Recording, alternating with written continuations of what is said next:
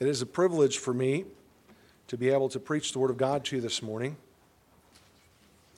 I'd like to draw your attention this morning for just a moment to the verses that we have chosen as our theme for the 50th anniversary celebration of Emmanuel Baptist Church. Lamentations chapter 3, verses 22 through 24, are taken from what Warren Wiersbe calls the theological heart of the book of Lamentations.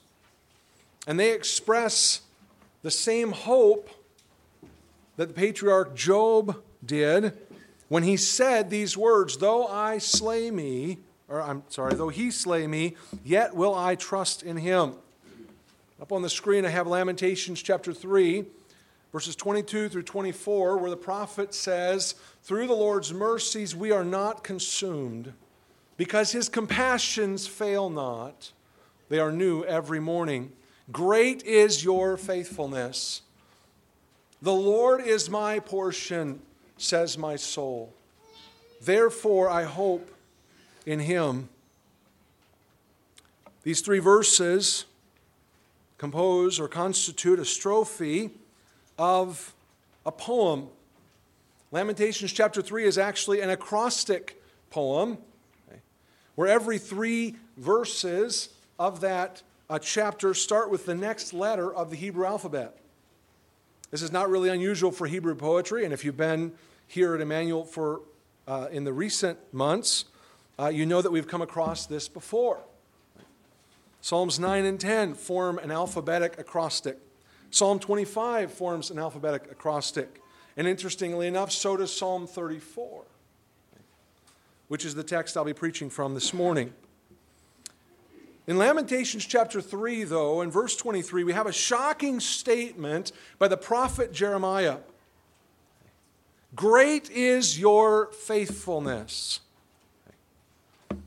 He was so convinced of the goodness of God that even as he looked out over the ruins of the city of Jerusalem, and as he mourned the captivity of the people of Judah, Jeremiah confessed his hope in Yahweh, the covenant keeping God of Israel.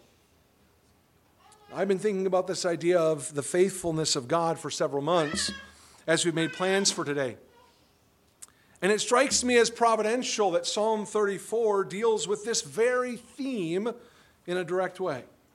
Now, for those of you who know me, you will not be surprised that I do not step out of that if I don't step out of my current sermon series entitled Finding Purpose in the Psalms, even for this once in a lifetime opportunity of preaching the 50th anniversary of Emmanuel Baptist Church. Um, if you were here regularly, you'd know that, I mean, Easter, Mother's Day, Father's Day, Christmas, they're just dates in the calendar. No, not, they're not. I'm just kidding. But when it comes to preaching, a lot of times I like to continue to preach what I've been preaching, and so I don't we, if we, we did Easter like two weeks late one time, I think, and we did, uh, or no, I don't remember. We, we Christmas in July. We did Christmas in July. um, yeah. So you know,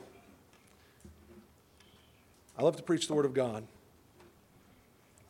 And this morning we're going to be in Psalm 34 because we begun this series back in August, finding purpose in the Psalms. We've begun preaching through the Psalms, and so here we find ourselves in Psalm 34 today.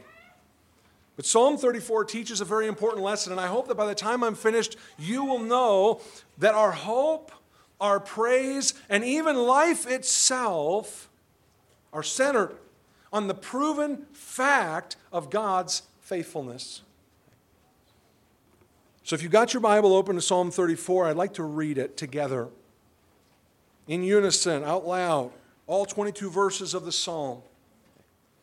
And then we're going to pray and ask the Lord to help us and then I'm going to preach to you the message that I have prepared for today.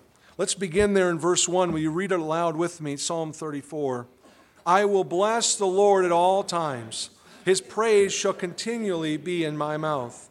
My soul shall make its boast in the Lord. The humble shall hear of it and be glad. O magnify the Lord with me, and let us exalt his name together. I sought the Lord, and he heard me and delivered me from all my fears. They looked to him and were radiant, and their faces were not ashamed. This poor man cried out, and the Lord heard him and saved him out of all his troubles. The angel of the Lord encamps all around those who fear him and delivers them. O taste and see that the Lord is good. Blessed is the man who trusts in him. O fear the Lord, you his saints. There is no want to those who fear him. The young lions lack and suffer hunger, but those who seek the Lord shall not lack any good thing. Come, you children, listen to me. I will teach you the fear of the Lord. Who is the man who desires life and loves many days, that he may see good? Keep your tongue from evil and your lips from speaking deceit. Depart from evil and do good. Seek peace and pursue it. The eyes of the Lord are on the righteous, and his ears are open to their cry. The face of the Lord is against those who do evil, to cut off the remembrance of them from the earth. The righteous cry out, and the Lord hears and delivers them out of all their troubles. The Lord is near to those who have a broken heart and saves such as have a contrite spirit. Many are the afflictions of the righteous, but the Lord delivers him out of them all. He guards all his bones, not one of them is broken. Evil shall slay the wicked, and those who hate the righteous shall be condemned. The Lord redeems the soul of his servants, and none of those who trust in him shall be condemned. Let's pray and ask the Lord to help us to understand the truth of His word this morning. Dear Lord, we come to you asking that you would meet with us right now, that your Spirit would take your word and impress upon our hearts the truth that you are to be trusted in all times, that our entire life is to be a life devoted to trusting you because your faithfulness, Lord, is beyond question. Lord, I pray that you would help me as I preach, or that you would use me as your instrument so that your word would go out and that you would be pleased to use it in the hearts and lives of each one here. That your will would be accomplished, and we'll praise you and thank you for it in Jesus' name. Amen. Now, I said earlier that Psalm 34 is an alphabetic acrostic, much like Lamentations 3. And because of that, it's, it's probably much more appropriate to deal with it with respect to themes that are in the, the, the, psalm rather than trying to outline it according to some sort of formal structure. As I preach through the psalms normally, that's what I'm trying to do. But this psalm makes that a little bit of a challenge. When we look closely at the title of this psalm, we actually see something that I think is very important. It gives us insight into the historical setting of the psalm. That we didn't read that. Uh, maybe we should have before verse 1, but if you look there in your Bible, he says, A psalm of David when he pretended madness before Abimelech, who drove him away, and he departed. This this heading, this title of the psalm, gives us direction. It tells us where this psalm came from. And the incident that it refers to is actually found recorded for us in 1 Samuel 21. We don't have time to go over there and read that today. I wish we did, but then we would be here all day as I preach through 1 Samuel 21 and then back to Psalm 34. You don't want that. So, but let me just kind of summarize what, it, what happened. In 1 Samuel 21, David was serving uh, in Saul's court, and Saul, the king, tried to murder David. David escaped. And as he escaped, he fled to the town of Nob. And in the town of Nob, he met, or he, he, he, he went to the priest, Abimelech, the priest of the Lord. And, and he got to the tabernacle, and the priest gave him some food and he also gave him the sword of Goliath. And that's a really key element to the story of what happened because from there, David left and he knew he couldn't stay there. And so he left and he actually left Judah. He left the nation and he went to a foreign country. The foreign country was the land of the Philistines. And he found himself in the town of Gath. Now, this entire situation is a problem for David because David had killed Goliath. You remember that story, right? And he was instrumental in the Philistines being defeated by the Israelites in the battle that followed. And so you can imagine that the Philistines had good reason to want David dead. And all of a sudden, David shows up on their doorstep, by the way, carrying the sword of Goliath, which the priests had told David there was none like it anywhere in the world. This was a unique instrument of war, and it would not be hard for people to see this on David and say, wait a second. We know who this guy is. In fact, that's exactly what happened. One of the men there in the king's court saw who David was, and he even, you know, so helpfully went to the king and said, Do you know who this is? This is David. They figured it out. 1 Samuel 21 and verse 12 says that David took their words to heart and was very much afraid of Achish, the king of Gath. That doesn't surprise me at all. Okay. In that moment, surrounded by his enemies, having been chased out of his homeland by another enemy, David took what seemed to be the only way out. He pretended to be insane. He began to, to drool and spit on himself and allow the spittle to flow into his beard. He, he began scribbling all over the doorposts and the walls and, and just acting as if he was out of his mind. It's an incredibly humiliating sight. I actually find the king's response to be quite comical. He basically looks at David and says to his men, I already have plenty of madmen right here. I don't need any more. Can you get rid of this guy? And so they sent David away. And David, with his life intact, leaves, returns to Judah, and he hides out in the caves of Adullam. Here's a picture for you if you want to get a visual. Looks like a nice place to have a vacation, doesn't it? There was David hiding out in the wilderness in a cave about 20 miles southeast of Bethlehem. And we can't know for sure, but I suspect that this was where David wrote Psalm 34. David was a young man, maybe still in his teens at this point. Can't imagine what it must have been like for him, hiding out for his life. Now, some people look at 1 Samuel 21 and they think that David's actions were foolish, were reckless. But the writer in 1 Samuel 21 doesn't really give us any indication one way or the other. He doesn't really mention anything about David praying or consulting the Lord. That's why some people think David made a mistake and was foolish. But Psalm 34 makes it very clear to us that he did course, I can imagine as he's standing there before the king, he didn't have a lot of opportunity to lift his hands to heaven and cry out for help from the Lord Jehovah, right? That would have been a guaranteed off of his head. What we do know is that within his heart, David cried out to the Lord. In Psalm 34 and verse 4, he says, I sought the Lord and he heard me. In verse 6, he says, The poor man cried out. Well, who's the poor man? It's David. The poor man cried out. And the Lord heard him.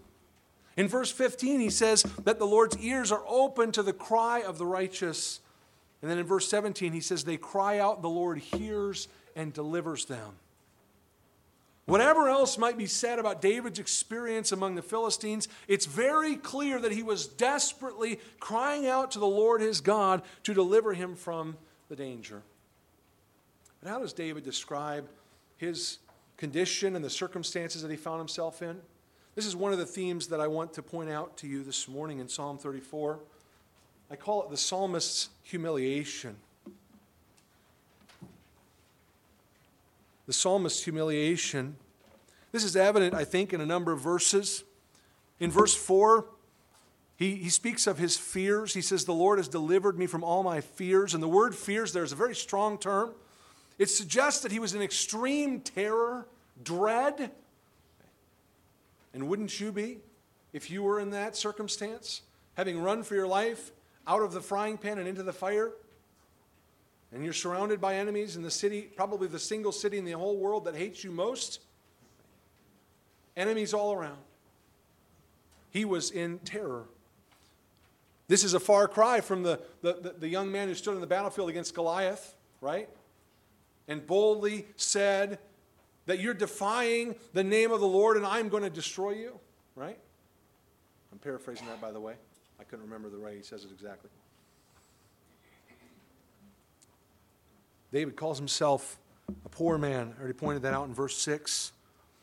He sees himself as humbled, as suffering affliction, even depressed. He speaks later on in verse 17 and verse 19 of the troubles and the afflictions of the righteous, which are many. It really is amazing to me to think of this young man and all the trials that he faced, and all the hardship, being humiliated and cast down on his own soul. I think he speaks from experience when he says in verse 18, when he speaks about those who have a broken heart and a contrite spirit, a crushed spirit.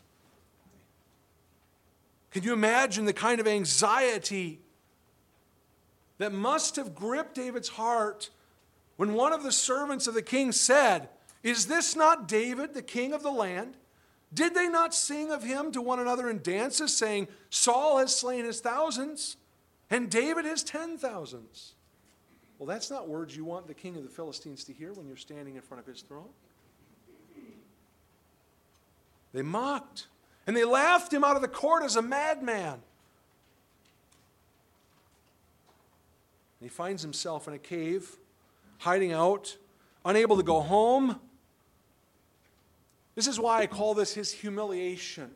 Because it's not that he was already humble, it was that he was brought low by the circumstances which were outside of his control. And I think it's important for us to see that. The psalmist was humiliated, he was completely crushed. He was brought down to nothing, being forced to, to act as if he were insane in desperate fear for his life. I don't know how bad your day was yesterday. I imagine it probably wasn't that bad. I could be wrong. I don't want to speak for everyone. David was in a very difficult, very dark time in his life. But I want you to look past the psalmist's humiliation here to see another theme that's brought out in Psalm 34, and that is the Lord's deliverance. The Lord's deliverance is very evident here. Because even while David was crushed, even while he was despairing of his life, his heart, his heart was trusting in the Lord as he cried out to him for rescue. He talks about this in verse 4. He says, I sought the Lord, and he heard me and delivered me from all my fears. It's interesting to note, he didn't just deliver him from his enemies, he says, He delivered me from my fears. That suggests, I think, very strongly that God gave him peace in the middle of his enemies. And we've talked about this before. Again, it, for those of you who are uh, how do I say it? For those of you who are current EBC people, okay? As we've been going through the Psalms, we've talked about this a lot. About how that God doesn't just deliver us from our trials and doesn't just deliver us from our enemies and our troubles, but He gives us peace in the midst of them. And sometimes He leaves us surrounded by enemies, but He gives us peace. And that's what He did, does for David. David says, I cried out to the Lord, and He gave me peace. He took away my fear. he delivered me from my terror. And again, verse 6, he says, The poor man cried out, and the Lord heard him and saved him out of all of his troubles.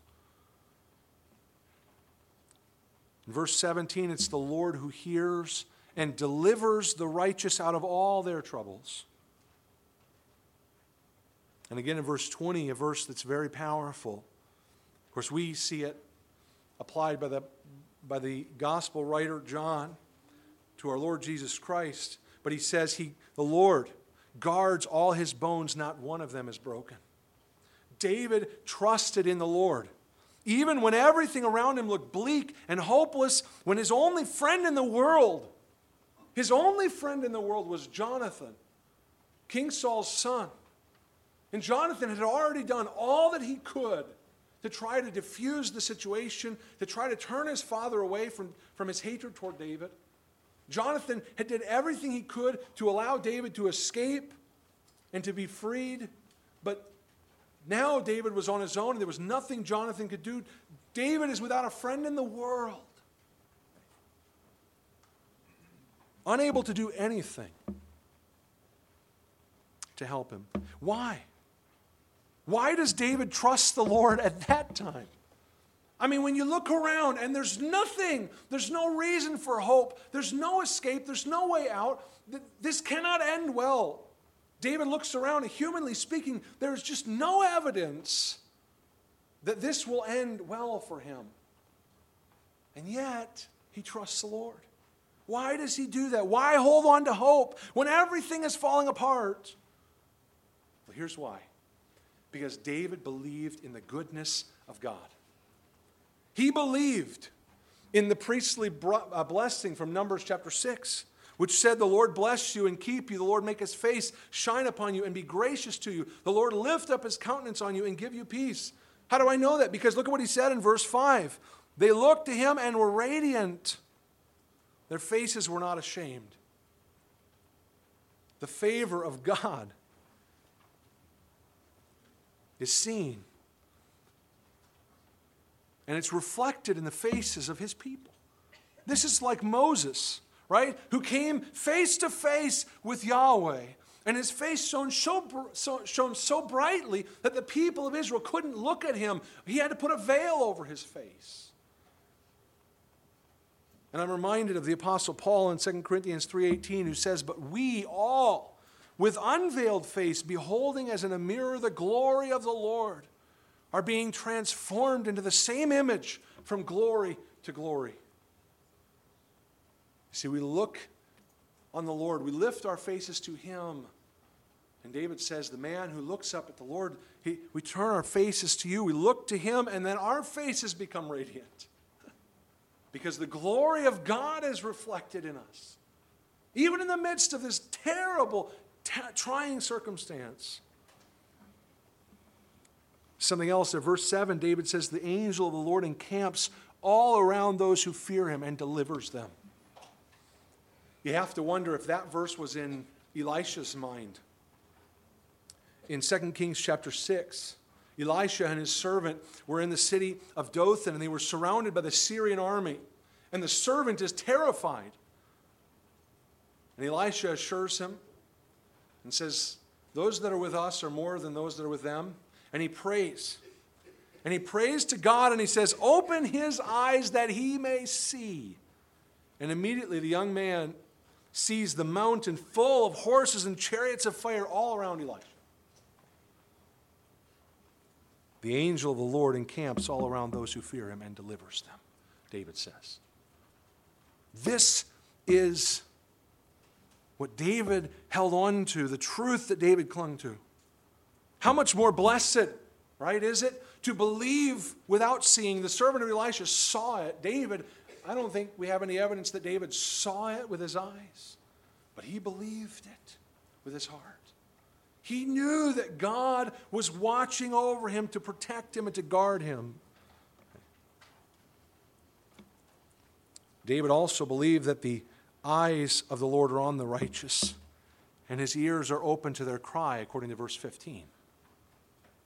In David's view, in his understanding of the way things worked, the Lord was already looking down from heaven over his people, anticipating the trouble and the trials and the circumstances and the difficulties that were going to take place.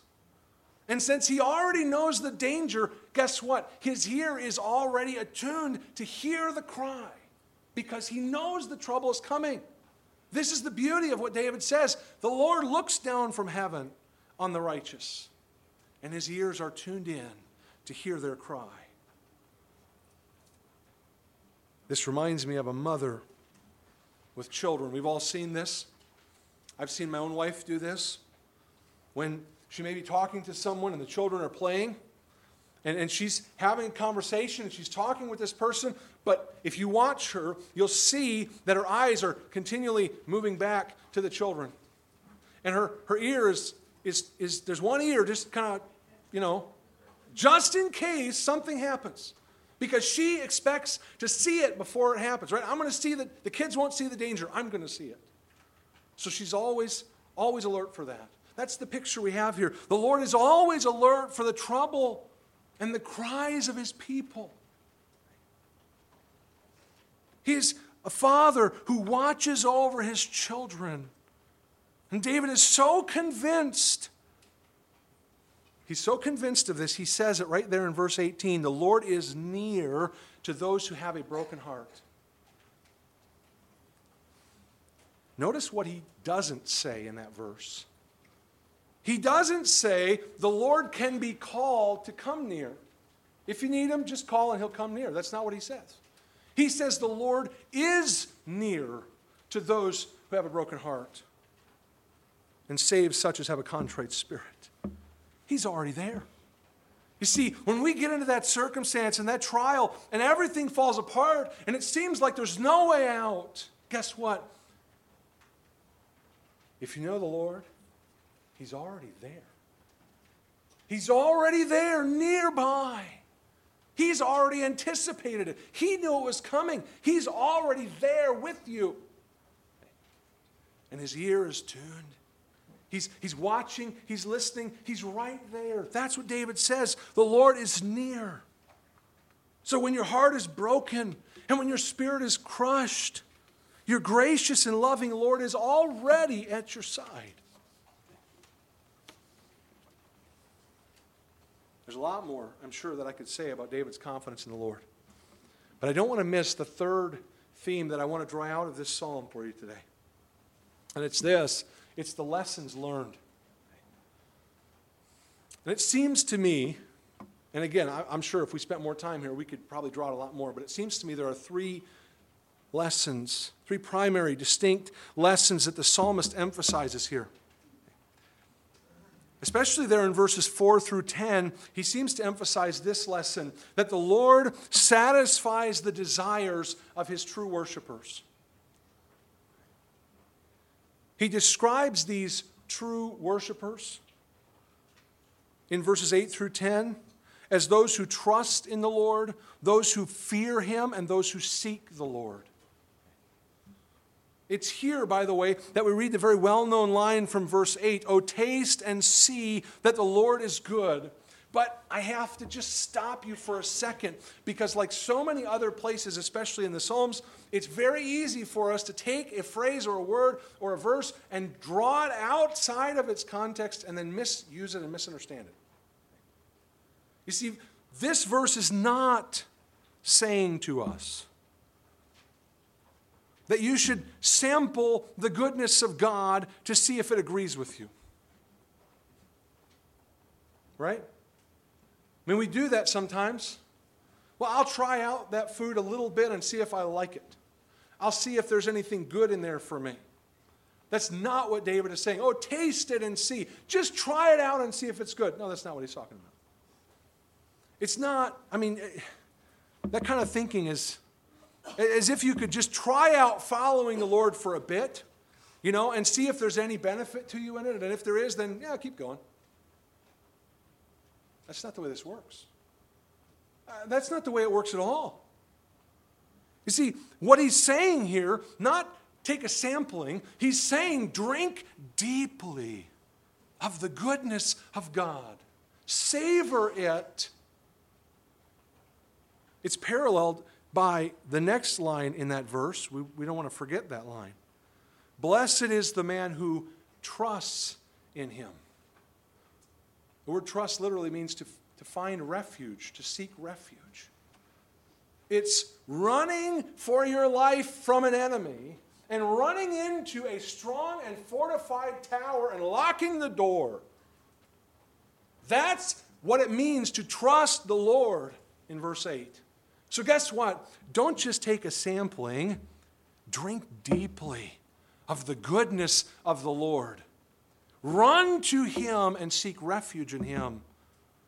That's what the psalmist is encouraging us to do. He's not talking about a casual taste. He's talking about totally immersing ourselves in the goodness of God. And so he then couples that with the next description in the next verse Fear the Lord, you his saints. This is not the same kind of fear that he talked about in verse 4, the terror and dread of your life. This is, this is reverence and moral fear of the Lord. It's what happens when we compare ourselves with a righteous and holy God, a God who is perfect and without sin. You know what happens? You know what happens when we compare ourselves to someone who is perfect? It's humiliating. It really is. It brings us low. Because it makes us realize not that we're like almost there. I, I like to joke about this. I, I love to play football. I still do. I still enjoy playing football. And uh, once a year, I have one a one game season that I really look forward to every, every year. And, uh, and I'm very, very excited about that. But, um, you know, I, I think if I work really hard, I mean, really hard, right? I think I could try out to, to take Aaron Rodgers' spot on the Green Bay Packers. You laugh. You think it's funny. Yeah, you're right. See, I don't that comparison doesn't really work well for me. Okay? that doesn't work well for me. I might, I might be able to beat out Bart Starr in a competition, but I'm not sure. Even as old as he is, I'm not sure, okay? The truth of the matter is, when we make those kind of comparisons, even in a human scale, we realize how ridiculous it is. But what, what happens when we compare ourselves to the perfect and majestic God of creation, we find that we are nothing, less than nothing, that we are insignificant, that we are, dare I say it, evil and corrupt in our very core. It's not a positive comparison. You don't do that when you want to feel good about yourself. Because when we compare ourselves to the Lord, we fear Him, we revere Him, because He is awesome and we are not. I think the, the, the, best the best thing then is to embrace our humility. I think that's what verse 10 is really talking about here. The young lions. The young lions lack and suffer hunger. The young lion here is being used by David to picture the most vigorous and strongest, fiercest hunter that there is. And guess what? That fierce, incredibly powerful, physical beast, David says, suffers hunger. He'll go hungry. He's using it as an analogy here for you and I in our human strength, in our own ability, we will suffer hunger. If we choose to live, if we choose to survive on our own, then we will suffer. And I know that's not what our world wants to tell us. Our world wants to say, no, if you're the strongest, if you're the cagiest, if you're the best, if you're the smartest, if you can get ahead, then by all means, go for it because that's all that matters. And that's how you'll survive. Well, no, what? That's not true. You won't survive that way. David says, The young lions, they lack, they suffer hunger, but those who seek the Lord shall not lack any good thing. I think David means us to recall Psalm 23, verse 1 at this point. The Lord is my shepherd, I shall not want. There's nothing that I lack uh, not because I'm strong, not because I'm swift, not because I'm agile. I'm not, I'm really none of those things, aren't I?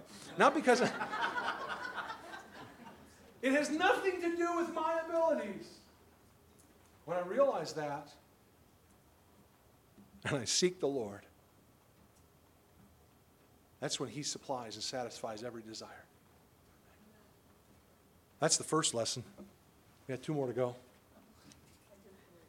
Verses 11 through 18 The next lesson builds on the first one. David teaches that the good life is found in doing the will of God. And get this lesson, this is so important. The good life is found in doing the will of God.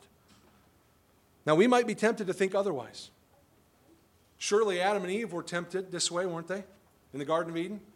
Tempted to believe that true pleasure and that the meaning of life was found in throwing off the restraints in rejecting and refusing God's commands? But even as a young man, David knew better. And so he speaks to us here as a teacher to his students, or maybe more appropriately, as a father to his sons. It's amazing to me, this young man has the wisdom beyond his years. He says, Come, you children, listen to me. I will teach you the fear of the Lord. There in verse 11. If the first lesson, the first lesson teaches us that the Lord responds to those who fear him, then we need to know what it means to fear him. And that's what he describes for us in verses 12 through 14. He says the desire of the good life here is fulfilled, not by seeking pleasure, but by pursuing peace. This word peace is the word shalom, and it means to be at peace or to be complete. This kind of peace does not come automatically. It must be sought out. It must be pursued. It must be followed after so that it can be obtained. And notice what's, what's involved in seeking and pursuing this peace. By the way, this is not a go along to get along kind of thing. That's not what David describes here at all in these verses. If you look what he says, there in verse 13 keep your tongue from evil and your lips from speaking deceit. Depart from evil and do good. You want to pursue peace, you pursue peace by speaking right and doing right. You have to be diligent in obeying the will of God in order to experience the good life. Because the Lord is inclined to help the righteous. And this is what he goes on to describe, and I really have to work through this quickly. But in verses 15 through 18, this is what he describes for us here that the Lord is inclined to help the righteous, but that he actively opposes those who practice evil. So choose to follow and do the will of God, because that's what it really means to fear him. The final lesson the psalmist closes with is in these last verses, verses 19 through 22. The lesson is this that the life of a believer is often hard, but the Lord remains faithful. Nobody had to tell David this. He experienced it firsthand. He stood up to Goliath, he killed him. And what did he earn for that? Saul's jealousy and hatred. He went to serve Saul with his music, only to be attacked when the king went into a rage. He fled from his home to the land of his sworn enemies, the Philistines, and he was forced to make a fool of himself in order to escape with his life. He ended up in a cave in the wilderness, surrounded by a bunch of the outcasts of society. He had no illusions about the easy life of a God fearing man. What he says here in verse 8 or verse 19 is many are the afflictions of the righteous. David was not under illusions here. Don't think don't think that if you choose to trust and follow the Lord that life is going to be easy. David says the afflictions are many, but but he also understood the Lord could be trusted in every circumstance no matter how desperate. Many are the afflictions of the righteous, but the Lord delivers him out of them all. He says that in verse 20 He guards all his bones, not one of them is broken. This is a really strange verse, and we don't have time to really get into it in great detail here, but I can't imagine that David is speaking of his own experience here. Because David had been on the field of battle. He had seen godly men cut down by their enemies, dying on the field of battle. How could he say that, that God guards the, the bones of the righteous man? They're never broken. And I think what he is saying here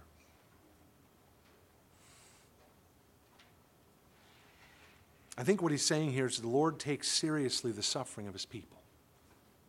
He recognizes in verse 18 the, the broken heart and the crushed spirit. The Lord is not ignorant, He doesn't turn His back on His people. David says, Even my bones, even the, the most inner part of me, God watches over. God protects, He guards. You should not be afraid, afraid to face danger. You should be confident that the Lord is near. And then he ends the psalm with a contrast between the wicked who are condemned and the servants of the Lord whose souls he redeems. You see, for David, this is simply an expression of his faith in God's economy. Because in God's economy, the righteous, uh, I'm sorry, righteousness and rebellion are both rewarded accordingly. We don't see that in our economy. But in God's economy, that's how it works. Righteousness is rewarded with redemption, rebellion is rewarded with destruction.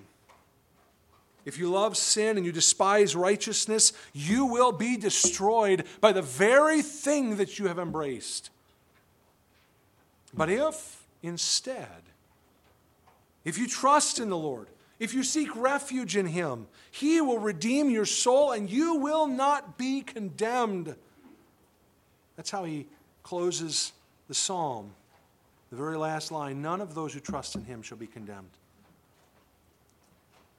I think of the Apostle Paul and what he wrote in Romans chapter 8 when he said, There is therefore now no condemnation to those who are in Christ Jesus. It means that if you seek the Lord, if you trust in Him, then condemnation is removed. It's off the table. It's not even an option anymore. There is no condemnation to those who are in Christ Jesus. Choose the Lord and live, or choose your sin and face the consequences. That's what David is telling us here at the end of the psalm. Now, this morning, I'd like to end my message where the psalmist began by inviting you to join in the worship and praise of the Lord. You see, this is not just something we do out of habit or out of tradition at this church. We have 50 years of tradition of praising and worshiping and singing to the Lord, don't we? But that's not why we do it. We sing and we bless the Lord on purpose.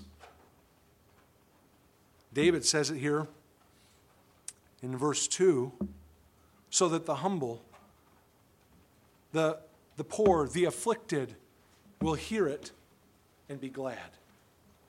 So we rejoice and we praise the Lord. We magnify the Lord together. We exalt his name because he is our hope and our salvation. If you have tasted the goodness of the Lord, not just gone for a sample, but you have savored and drank deeply of the goodness of God, then you can say with David, I will bless the Lord at all times. His praise will continually be in my mouth. It just floors me that that's how he starts this psalm after what he was through. That the first words out of his mouth in that cave are, I will bless the Lord at all times. Oh, I don't know if I could do that. I don't know. What a testimony. If you can't say that this morning, then maybe, maybe you've never really savored the grace and the mercy of God. And you need to turn from your sin and seek refuge in Him. The testimony of David is one with the testimony of the prophet Jeremiah. Through the Lord's mercy, we are not consumed because his compassions fail not. They are new every morning. Great is your faithfulness. The Lord is my portion, says my soul. Therefore, I hope in him. Let's pray.